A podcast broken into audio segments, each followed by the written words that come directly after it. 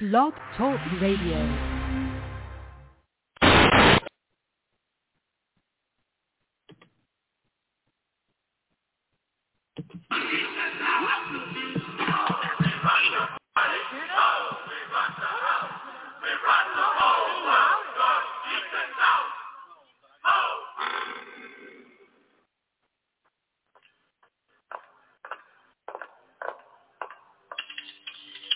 All hail to the new king. Party man. Party man?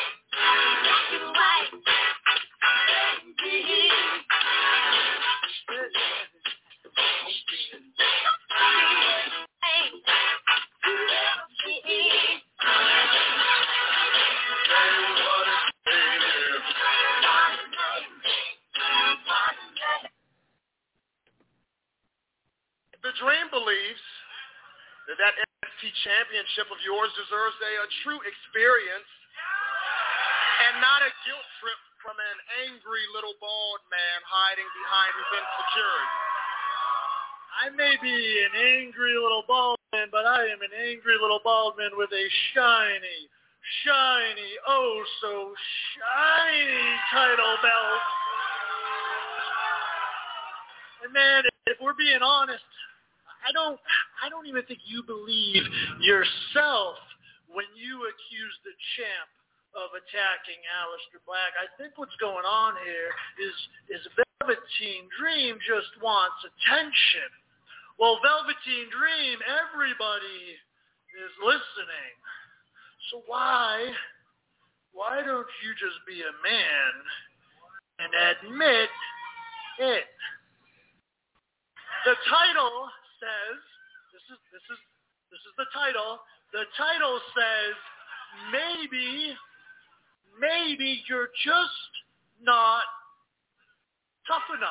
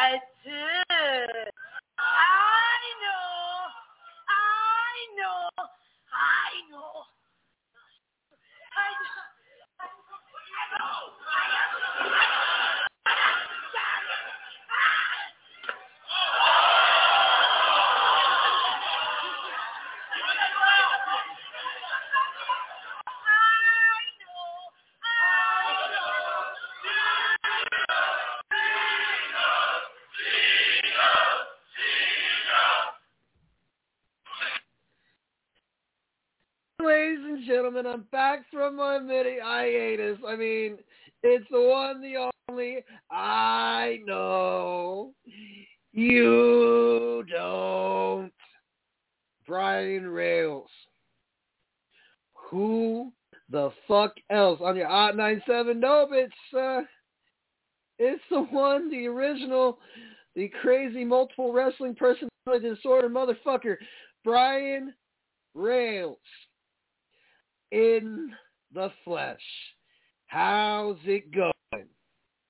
And I'm here to discuss this thing called Telling Us All a Wrestling Story. Now, ladies and germs, we haven't spoken, or I haven't spoken directly to you in quite some fucking time. Now, Angel Fishes. The Monday Night Wars and that versus Wednesday Night Wars. One company, that is WCW, changed the way that Vince McMahon went about doing his shtick in professional wrestling. No more cartoony characters, no more, cockamamie bullshit. And down to the canvas, 1, 2, oh my! It turns into, good God Almighty, he is whipping him like a government mule. The catchphrases from announcer, currently, announcing for AEW, JR, would soon be coined into phrases like, good God Almighty, it killed him. The ratings wars were a thing, right? They told, each company had to tell you a story. Now, some may argue this all began when the NWO kind of formulated when Kevin Nash and Scott Hall left WWF after that incident at Madison Square Garden to propel the Monday Night Wars. No, sir. The seeds were planted. When Hogan left, when Macho left, when Flair left, sooner or later, soon follows DiBiase, Piper. So, when you backtrack into the years of 96 through about 2004, WCW was non-existent after 2000. They came up just a little bit with the storyline angle with the Alliance and WCW being bought by Shane McMahon, and ECW being bought out by Stephanie McMahon. So, really, if we want to look into logistics as far as the Monday Night Wars versus the Wednesday Night Wars, one in particular made a whole lot of damn sense. Do you know why? Because it was organic, and one was not beating the other one while it was already down. I'm referring to NXT versus AEW on Wednesday night. Come on. Hands down, AEW won that ratings war. Am I going to go over numbers to back up my fucking proof? Sure. Why not? Because did AEW win the Wednesday night wars with NXT? AEW's highest rating number. Okay. This was Dynamite's best viewership number in this episode, October 2nd, 2019. Placed second that evening in the cable top 150 with a 0.44 rating in the 18 to 49 demographic, the best key demographic since October 23rd, 2019 episode of Dynamite. So looking into the Wednesday Night Wars, let's see here. They NXT moved from Tuesday night to Wednesday night ahead of WrestleMania 37. NXT officially moved on April 13th, 2021 to USA Network. So this is what happened. Following the end of the Wednesday Night Wars, both programs benefited in the Nielsen ratings. Direct competition, NXT's April 13th episode averaged 805,000 viewers with a 0.22 rating in the 18 to 49 demographic. On the debut episode of AEW, it took second with a 0.44, 18 to 49 demographic, the next key demographic rating since October 23rd, 2019. So, yeah, I mean, it's easy when you're the new shiny toy. Look, Dynamite simulcast on TNT, 1,018,000 viewers. And this was during the MLB playoffs. Like, I think some people are disenchanted with baseball. Like a friend of mine, he doesn't really care for it, so maybe that's why they edged up. Dynamite was not aired due to coinciding with Christmas Day. So it aired on, let's see here. This index is kind of fucking confusing, and I'm not really going to read that. But the Wednesday night wars compared to the Monday night wars. Yes, different time periods, and social media was kind of non-existent. Really, there was no Facebook, there was no Twitter, there was no Instagram. It was just AOL offline dirt sheets from a long-time dirt sheet master, Dave Meltzer, trying to give you the skinny on what would happen on WWE Raw, WWE Raw. NXT was non-existent. That was OVW. You get the gist. The Monday Night Wars had the stars in place. And there were a lot of fantasy warfares inside magazines like Pro Wrestling Illustrated. God, you remember those days before they had offline crap, you know, you could download from Amazon or, you know, download on the site because the website designer basically designed it so that you could download articles and read. That wasn't the Monday Night War. Some people read the dirt sheets and some people like, wah, and others were completely pleasantly surprised with rivalries not only with Vince McMahon and Stone Cold Steve Austin, but Vince McMahon against the entire founding fathers of the Attitude Era, which propelled or helped propel the Monday Night Wars with WCW. WCW, basically, their strong points were Sting, Hogan, Luger Hogan, Nash, Kevin Nash, goodness sake, Scott Hall, God rest your soul. The entire nucleus or beginning of the Monday Night Wars compared to the nucleus beginning of the Wednesday Night Wars. Let me speak on that, shall I? The Monday Night Wars. They incited so much crap. Parents complained about the program. Now you know it's good if your parents don't want you watching this nonsense we call professional wrestling. I mean, after all, seeing pay-per-views that cost $50, man. But I remember that. The pay-per-views cost $50. You had to order a box, and you get to watch things like Starrcade or Bash at the Beach, or WrestleMania, or Royal Rumble. I remember when they used to have it on at the bars and the pool halls, and you got to sit and watch with a bunch of other fans. Now, thank God you get to watch at home and you don't have to worry about the weather, whether it's going to rain like crazy, snow like a motherfucker, or the icy as shit. Hot as fuck. The point is, the Monday Night Wars versus the Wednesday Night Wars. What were the main components that separate the two? Obviously, I said one, which was social media. The second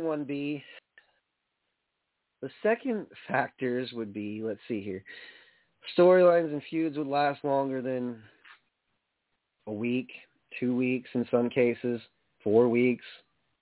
Hell, I don't know the timeline on feuds.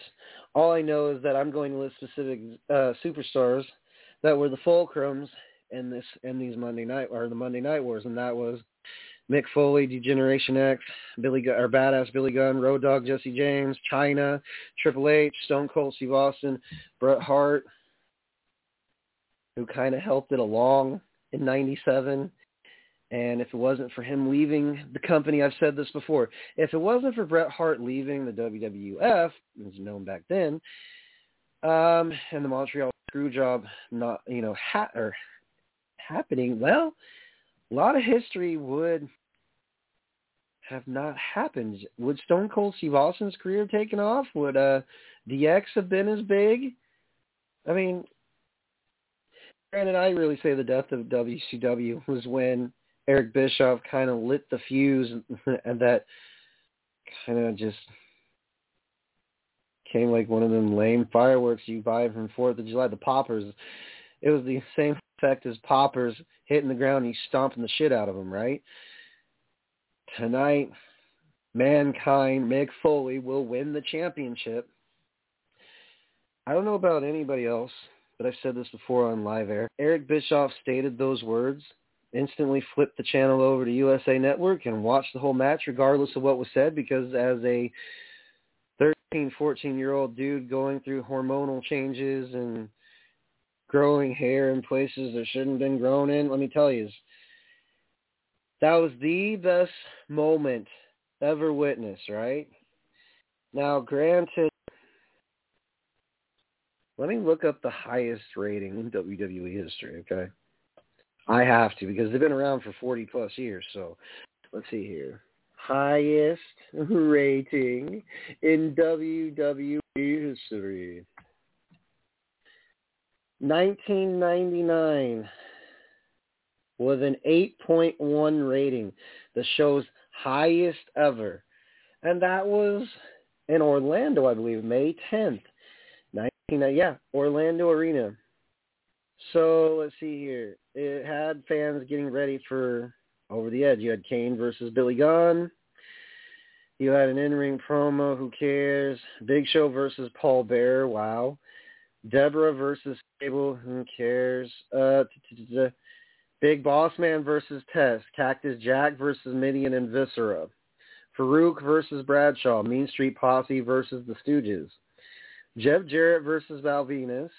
Ken Shamrock versus China. Six-man tag main event. Steve Austin, The Rock, Vince, Shane, Triple H, and The Undertaker. And Shawn Michaels did it, you know. Let's see here. Special guest referee. Okay. Okay, closing thoughts. The greatness of this episode is not necessarily about the quality of the matches, but the energy and momentum of the stories. Brings up the valid point. Every match had a purpose, and many of them fed into the bigger picture. A feud with great depth and various parts. It was a particularly hot night during a hot era. What can WWE learn from their most successful ratings? Grabbing Raw. Feuds have to be more complex than a wrestler A is angry with wrestler B. They should overlap, be multidimensional, involve several big names. Unpredictability can be gold. Not me who wrote this, obviously. The mid-card has to be valued and given ample... Oh, Jesus. Okay. I believe if you're mid-card, main event, sub-main... This guy's right. I mean, you should give him the ample amount of time. So it says, you can't recreate the adoration fans had for The Rock, The Undertaker, and Austin. She got Triple H's name. Their music elicited explosive reactions every time. Stars of that magnitude may never come around again, or maybe they're on their way now. That's called NXT, or what was left of NXT. Case in point, you had matches with, okay, back in that era, there's a lot of college dudes watching in their dorms with sexy, scantily clad women like Sable or Deborah or Miss Kitty, or the one, you know, saving grace was China. Because did anybody give two shits about women's matches back then? No. It was all about boobs and ass. Just plain and simple. It was all about ratings and what can they do to get the attention of their viewers. Will Vince screw over Stone Cold? Will Vince screw over Triple H? The Rock end up being victorious. I mean, you had an empty arena match. Mick Foley was a glutton for punishment during that era. He was a fulcrum in helping the lever that was WWE and levitate. And it helped balance, not balance, but basically he was the unsung hero that won the Monday Night Wars during that time. Now let's flip sides and go to AEW versus NXT. You want to talk about beating someone while they're already down, because Adam Cole was on his way out. Matt Riddle got called up to the main roster. Keith Lee at the time got called up to the main roster. Aleister Black. So the majority of everything that was good about NXT was slowly but surely leaving. And NXT UK, where, what, when, how, what happened to them? Most of their great names on their roster got plucked. Stop paying attention to them. And also, the Me Too movement happened. So really, 2019 for AEW was great. 2020 comes. They're still getting names, and they're still, you know, calling after every name that releases itself from WWE. And if they say they haven't, that's a big, bold-faced lie. But I digress. The Wednesday Night Wars were a lot less enticing because, yeah, it was during the pandemic era, and AEW elicited a lot of ratings because they stayed in Jacksonville and they paid no mind to the mask mandate. So that's besides the point. During a time in which this country was going through some bullshit, you know, it's hard as a wrestling fan to keep up with a virtual Thunderdome and basically stories that are appealing and mind-boggling from AEW that won them the Wednesday Night Wars because, well, when you have stuff that's not allowed on TV like blood and constant, you know, swearing and all this stuff, you're going to get the attention of someone like me and other people and tune into your shit just to see what the hubbub was about. When you have people like Moxley and later on down the road, Bryan Danielson and Malachi Black, formerly known as Aleister Black, and Keith Lee and FTR and, of course, Cody Rhodes, the founder, and Chris Jericho. You had names coming out of the fucking woodwork for AEW. That's why it propelled them to the success they are, right? I would say the mediocre success, but, you know, that may be judging just a little bit or jumping the gun. Not really. AEW was successful from that time period versus NXT because it was like kicking someone while they were already down. And that, to me, doesn't really interest me. I'll watch both just so I could report on it, right? And I have big old fucking notebooks worth of Dynamite, NXT, Down, Raw, because why? I tortured my fucking self to do that. That's besides the point, folks. So let's talk about numbers, shall we? You want to talk about really things that catch your attention, right? So last week's episode, speaking of AEW, their ratings were down 4.81% from last week's episode, which drew 977,000 viewers. And let me list you. This started out on January 5th of 2022, 1.010 million viewers with a 0.43 rating in the 18 to 49 demographic. Not to bore you with fucking numbers, folks, but here goes. The TBS premiere episode, 969,000 with a 0.39 in the 1849. January 19th, 1.032 million. January 26th, 1.100 million. February 2nd, 954,000. February 9th, 1.129. February 16th, 869,000. February 23rd, 1.010. March 2nd, 966,000. March 9th, $945,000. Revolution episode, March 16, 993,000 viewers. Let's see here. Okay. So reading off these numbers, folks, is not surprising to me because, on the St. Patrick's Day Slam episode, almost 1,993,000.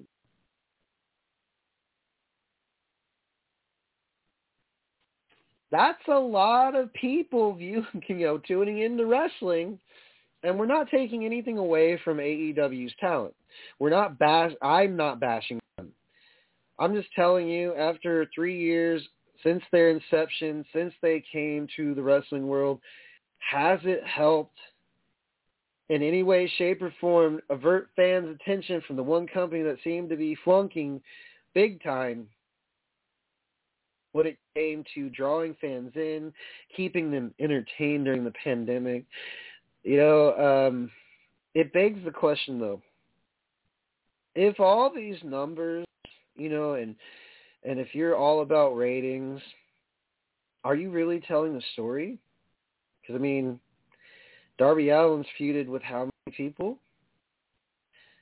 MJF has feuded with Wardlow. Thank God they're keeping consistency on that. For the love of God and all that is good and decent, I would like to know, speaking of how we're telling the story, has everyone forgotten the basic fundamentals of professional wrestling is? Some fans still want to be told a story and not left in the dust. And some fans want to read the dirt sheets and point out all the fucking mishaps and botches. And I don't give two fucks, or I don't give two shits about mistakes or botches or did you see what went wrong in this match? No, I don't give two fucks. I just want to watch wrestling. If two guys can get in the ring or two women can get in the ring and tell the audience their story and keep it fucking going, that's great. Because all the numbers I just read off, 999,000 people or 993,000 people tuned in to watch one wrestling show. Gee, for the time period that is currently speaking, that's great. But it's not 8.1, which was, God, that was 23 years ago. And you guys, that's the big time number for wrestling, getting over 1 million or close to 1 million. It's like what Booker T said about Tony Khan. It's like, if you are so concerned about ratings, sir, you like the schoolgirl in the schoolyard bragging about how you get all the good-looking, handsome boys, but really what you are is one big hoe. If you're concerned about numbers more so than you are your story, because your talent gets bored and complacent because you have over 100 people on your roster. And on top of that, WWE, they have a brand split going on right now. They have stories that don't really, they kind of appear for a bit like it was a great feud going on between so-and-so and then I guess that's a common thing now. I became disenchanted with it, man. I watched WrestleMania live. I thought it was great that Cody returned. I believe that he's trying to tell a story of a comeback. Thank God someone's trying. AEW, boy, you know what? I have to actually sit down and watch Dynamite for me to sit and say, boy, you guys are telling a great story with MJF and Wardlow, and not just those two, but now Darby Allin's feuding with Andrade El Idolo. I believe that Zelina Vega should have gone with you, sir. His wrestling ain't the problem. It's his motor mechanic speaking skills that need fucking flipping work. Oh, one time. Sting. God love the man. He's a legend. He's great. But you have He's doing dives off of balconies and dives off of barricades and living to tell the fucking tale. That's just one thing that I want to point out, folks, is that no matter what AEW's doing, I mean, if you sometimes you're going to hit a snag. Viewership's going to go down. If you have any questions, folks, by the way, it's Wrestle_Radio on Instagram, WrestleRadioNetwork.com/Facebook.com. But anyways, as I was saying, the talent is there. You have the Hardys, for Christ's sake. You have Matt and Jeff. You've got Darby Allin. Brian Cage might be returning. Who fucking cares? You have Hangman Adam Page. You've got CM Punk, Bryan Danielson, Jon Moxley. For the time being, FTR. You've got a tag team division that is all over the joint. A women's division that really has no identity to it, despite the fact that Britt Baker and Thunder Rosa carried said women's division for AEW. Oh, and being dead honest here, if you want to tell us, the audience, a story for some of us, all you really have to do is keep a feud that at least lasts for about 4 to 6 weeks, and even into a pay-per-view. I mean, that might help you. Also, when you book matches, don't book a main event in your first fucking match. That is highly confusing to me, that Tony Khan would go on a podcast and say, I booked better than Eric Bischoff. The motherfucker beat WWE for 83 weeks straight. He had a booking team. J.J. Dillon, Kevin Sullivan, so on and so forth. Tony Khan books by himself. And what does that have to do with telling fans a story? It gets highly confusing when you have all these names, and you only, let's see here, out of all those 100 superstars, let's see how many actually work on your show. There's battle royals that fill the void, and I'm not even going to need the sound of a damn. It's the honest to God truth, folks. I would rather be told a story, even if some may consider it to be mundane, redundant, repetitive. It's called professional wrestling, dudes. There's no such thing as like you don't. In wrestling, it's going to be the same concept or something's going to be repeated. Some idiot's going to, hey, that story happened 22 years ago, blah, blah, blah, but it was between this person and that person, but the only difference was, I don't have fucking time to listen to that kind of shit. What I'm interested in is if it's a good physical fight, it doesn't have to include color. Now, if it's a dog collar match, a cage match, hell, why not just give us 1 million Texas death matches for Hangman Adam Page? Because the story is going to go stale between him and fucking Adam Cole. Same shit some fans have already seen a time or two. I'm not understanding why some of professional wrestling, the concepts have been lost, archived, put away, locked in the fucking box. And what's hilarious, I just noticed this. The Forbidden Wall pay-per-view. Like, really? So is this going to be another pay-per-view where it includes color and a whole bunch of swearing and a whole bunch of edgy shit that goes on and a lot of risks that be taken by AEW? I don't have a fucking problem with some of that. What I do, however, have an issue with is, you know, that's going to shave the life off of some of these guys' careers. And some of these guys will tell you, I do it for the adrenaline. Really? So you do this for not the crowd, but the adrenaline rush, the stuff that makes the world go round, because you get sliced open and beat the fuck out of, and that makes you feel great. I don't, you know, some guys are fucking out there, dude, when it comes to this thing, this crazy Ragnarok we call professional wrestling. All I'm asking is, tell me a story. It doesn't have to include so much violence that I get nothing from it and say to myself, gee, you know, it'd be wonderful if you guys could go beyond the concept or the thinking, conceptual thinking of we have to have color.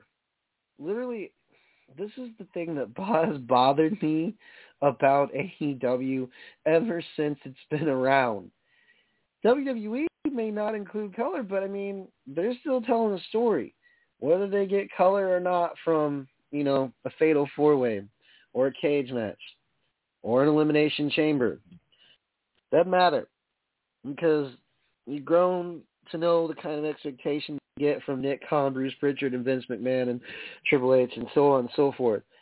I'm not interested in backstage politics, guys. I'm interested in those guys and gals who put their careers on the line every day, risking life and limb just to entertain you and me.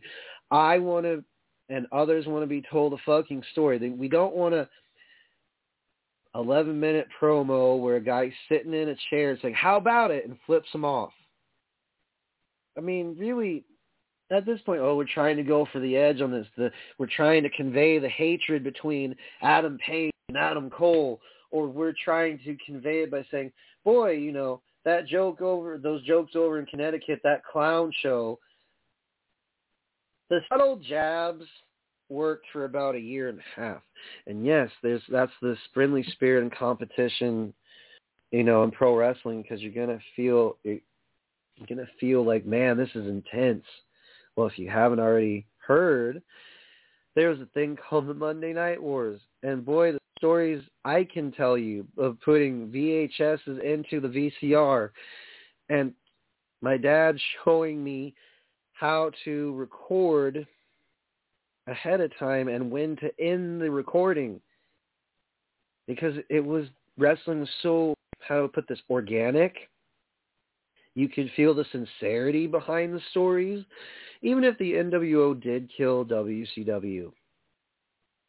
And it overshadowed the rest of the talent and prompted groups like LWO and, you know, BWO in ECW. I mean, it's just, it begs the fucking question, where's all the storytelling gone in pro wrestling? It doesn't matter if it's a few, like a long drawn out story angle between Darby Allin and MJF, or MJF and Wardlow, or Orange Cassidy and whomever the fuck that dude wrestles. I mean, he wrestles like someone, feuds with someone different every other week.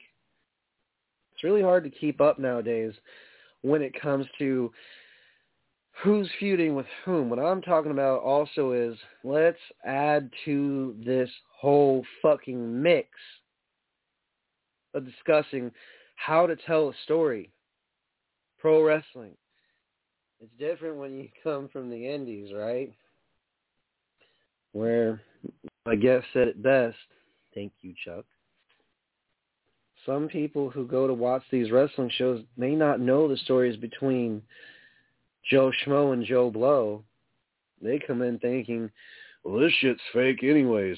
I'm just going to enjoy these two guys beating the fuck out of each other, and it doesn't really hurt them.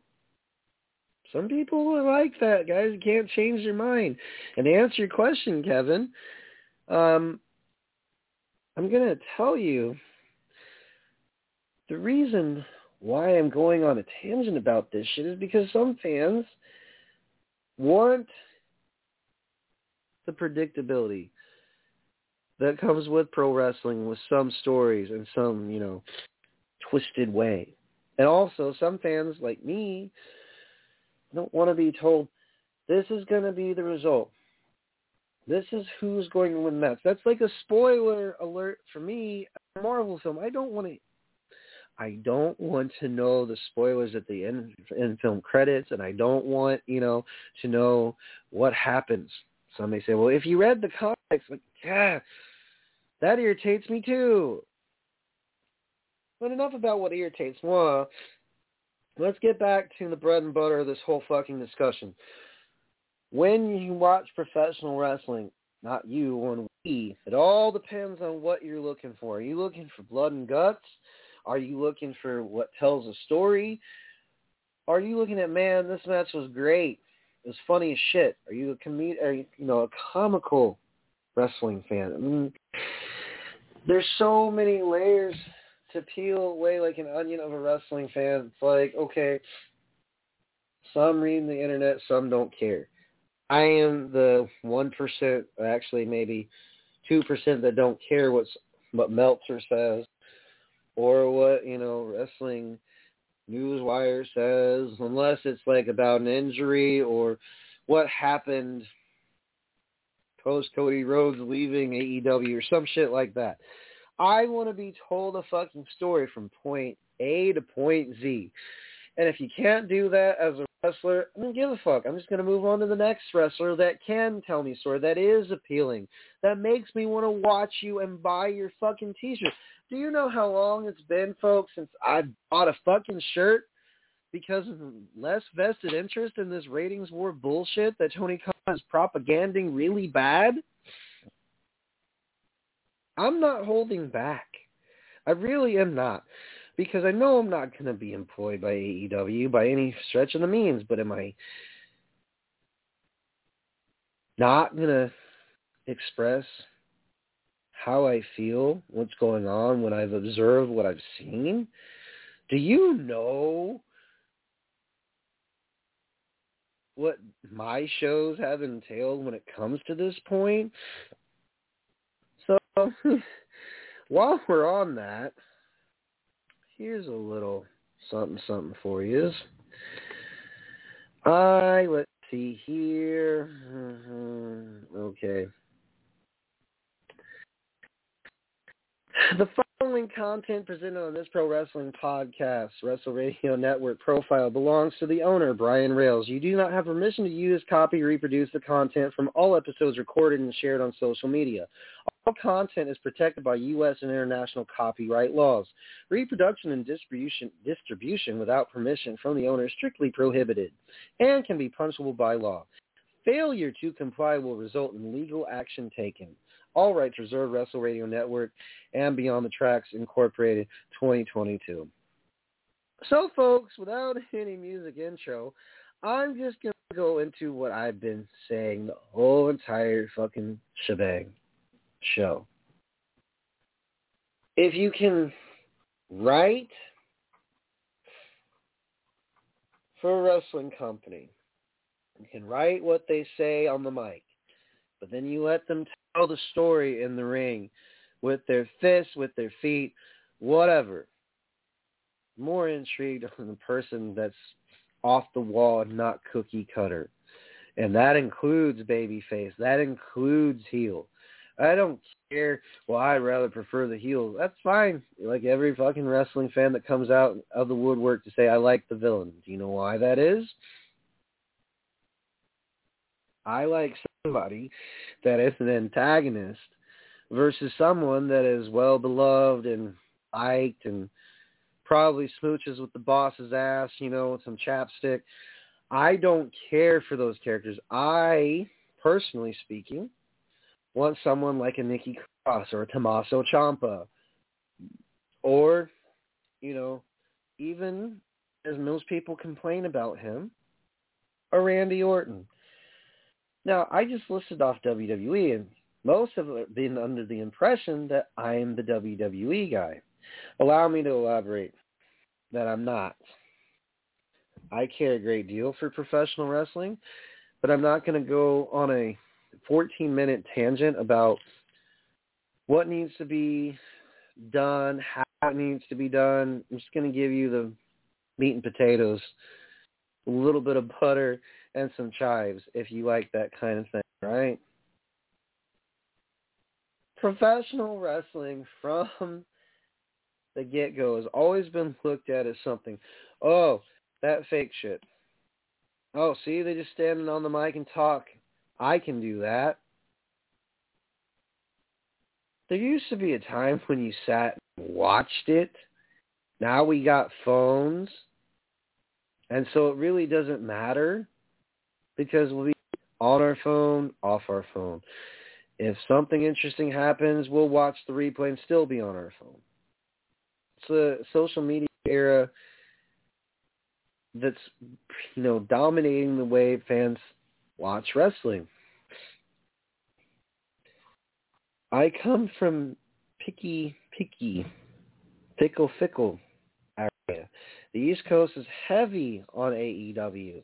I see people wearing sweatshirts, T-shirts, because they say AEW does what WWE doesn't, and that's they're violent. They include swearing. They have 5-star quality matches. The females bleed, and they show, you know, they show what WWE can't. It's like, well, it's always good to have variety is my response. You like what you like. You dislike what you dislike. Well, I stopped. And then it goes into an explanation war. I stopped watching that WWE because it just wasn't, it just became one big pass the mic type thing. Again, all I'm asking is for, if you're a wrestling promoter or company, tell me a story. Don't leave us hanging. I like, you know, both companies. I don't particularly watch Impact or NWA or New Japan Pro Wrestling. Hell, dude, I barely turn on NXT anymore. It's all about preference and personal choice. When you tune in, when you're vested in watching pro wrestling, I think that's the beauty part about this. Some people are still vested in watching it. I've watched all the way from the Indies to NXT to some of OVW's old tapings. And let me tell you something. Wrestling has stayed the same in some aspects, and it's changed in a lot, in part to the current, like I said, it's changed in part, and it's telling different stories, but the stories that you're being told, they only last for so long because we all have short attention spans. We all click one click and we're, you know, satisfied. We get Amazon. We got Walmart.com. With wrestling, you see these guys perform in-ring, out-of-ring. And what stories are we really being told? Can any wrestling fan stand up and say, man, AEW had a great night. I really enjoyed the stuff they presented on Dynamite tonight. Some people can and some people can't. My friend Chris back in Colombia can tell you the reason why I tune into AEW is because they've got pretty much most of his favorite people like Jeff Hardy, Matt Hart, the Hardy Boys, Christian, Luchasaurus. I don't know if it's Chris's favorites because he's kind of demented and he likes Britt Baker. Damn! Sorry, natural reflex. The point is, everyone likes what they like. How that story gets told to them is up to them. But from my perspective, my personal observation, my personal opinion, when we all sit and watch wrestling, we're not going to feel a way the same way that I do. Does my opinion outweigh most of yours? No, but it does have valid points. Wrestling, if we're not interested, we sit there on our phones, fiddle-faddle around on it, look on what's pending in our Netflix series, or we also look and see what's available on Amazon, if we should reorder something. Get so janked or so jaded because I'll give you some good things to go off of. Yeah, wrestling is a way, it's a form of escape. But this whole ratings war, I ain't surprised. Because I knew WWE wasn't going to be the only sheriff in town. I also knew that when I watch a match, when it's AEW, I know that they're going to do more than just dives. They're also going to do super kicks and crazy outlandish shit that no human being should be doing, but they do it anyway. Sammy Guevara, cutters off of barricades, cutters off of ladders. Sting dives off of barricades, dives off of balconies. Not just dives, dude. It's the simple fact that when some people say, well, we're telling you a story, aren't we, damn it? That depends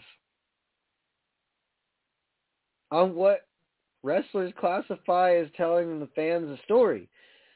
A lot of wrestlers have reason to believe that, well, they're doing this thing called entertaining us. Really? I mean, if you're trying to get fans to buy into we're the better brand, can y'all do this thing called wrestle and not just have battle royals or specialty matches or brand splits? Dude, I haven't, like I said, the only time that I have in between purchasing shit, I haven't ordered from WWE and their catalog in so long. I've been tempted to get something of AEW, but you know, outside of CM Punk and outside of certain regard, you know, certain things and certain elements that they stand by, or certain guidelines that they act, not guidelines, certain representations that they stand by, it's kind of hard to vest my interest in them. As far as, you know, watching their shit, I have to. It shouldn't feel like a fucking chore to watch you. I want to watch you because fill in the blank.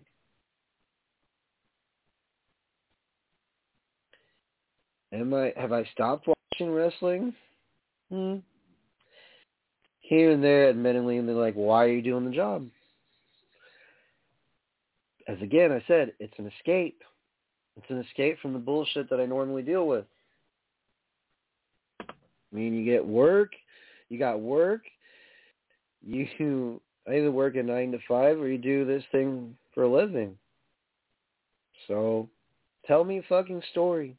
Don't flip-flop it so much to the point where fans lose interest in you, some of us. Which brings me to my closing points, dudes and dudettes. Pro wrestling is like a fucking relationship. You love it, you hate it, you love it, you hate it, you want to be a part of it, you become a part of it, then you get burned out by it, then you divorce it, then you come back to it, then divorce it again. And in that time period, was I told stories? Yeah, in the locker room, in, you know, witnessing it up front, up close and personal, dudes. In the ring, out of the ring, behind the scenes, you name it. Pro wrestling now to start telling us genuine fucking stories. That's it. Point blank, period. So, gotta end the show a little differently, you know, rather than At Hampton by Hilton. Oh, I kind of messed up. Okay, cool. Nah, man. I don't think so. You kind of have to, bro. So I'm just gonna end it with a little party, if you will. So enjoy. I'm just gonna play it through a certain amount. All right. Okay. All right. Cue it up. And if you didn't like what good old Brian Rails had to say, then I got 3 choice words for you. Forget about it. Enjoy. How you doing? Some party, huh? You have a word to get to. We rock the party. Oh, we rock the house. We rock the whole world. North, east, and south. Oh.